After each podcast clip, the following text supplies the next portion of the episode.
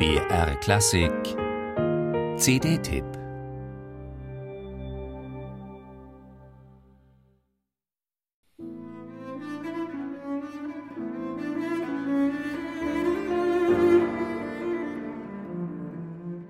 Debussy reagierte auf den Ersten Weltkrieg als Patriot.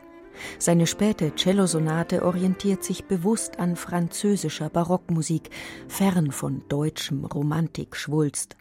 Auf dem Titelblatt tituliert er sich stolz als Musicien français.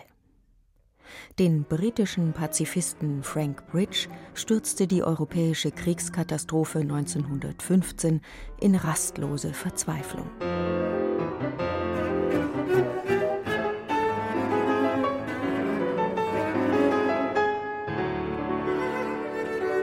Auch Faurés Cellosonate und Anton Weberns Drei kleine Stücke gehören zu jenen Werken, die Stephen Isserlis auf seinem Album The Cello in Wartime interpretiert. Wie immer mit überragender Musikalität und dem beseelten Ton seines Stradivari-Cellos.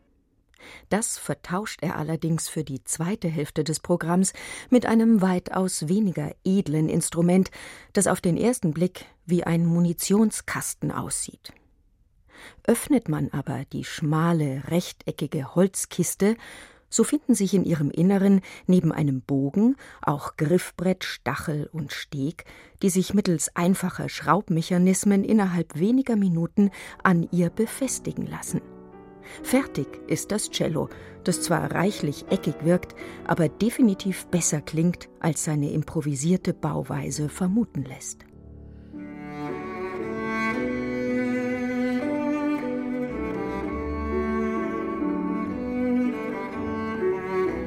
Ende des 19. Jahrhunderts von der Londoner Firma Hill Sons als praktisches Reisecello auf den Markt gebracht, begleitete der ingeniöse Musikkasten viele Soldaten in den Ersten Weltkrieg.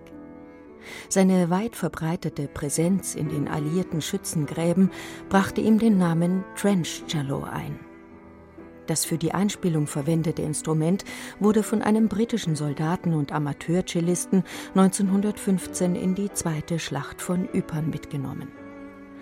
Was beide dort zwischen Chlorgas und Kanonendonner erlebt haben, können wir nur erahnen. Ihr Repertoire für die Gefechtspausen mögen patriotische Lieder wie Keep the Home Fires Burning oder Paris Hymne Jerusalem gewesen sein, wie sie Isserlis auf dem Trench Cello und seine sensible Klavierbegleiterin Connie Shee völlig unverkünstelt und pathosfrei spielen.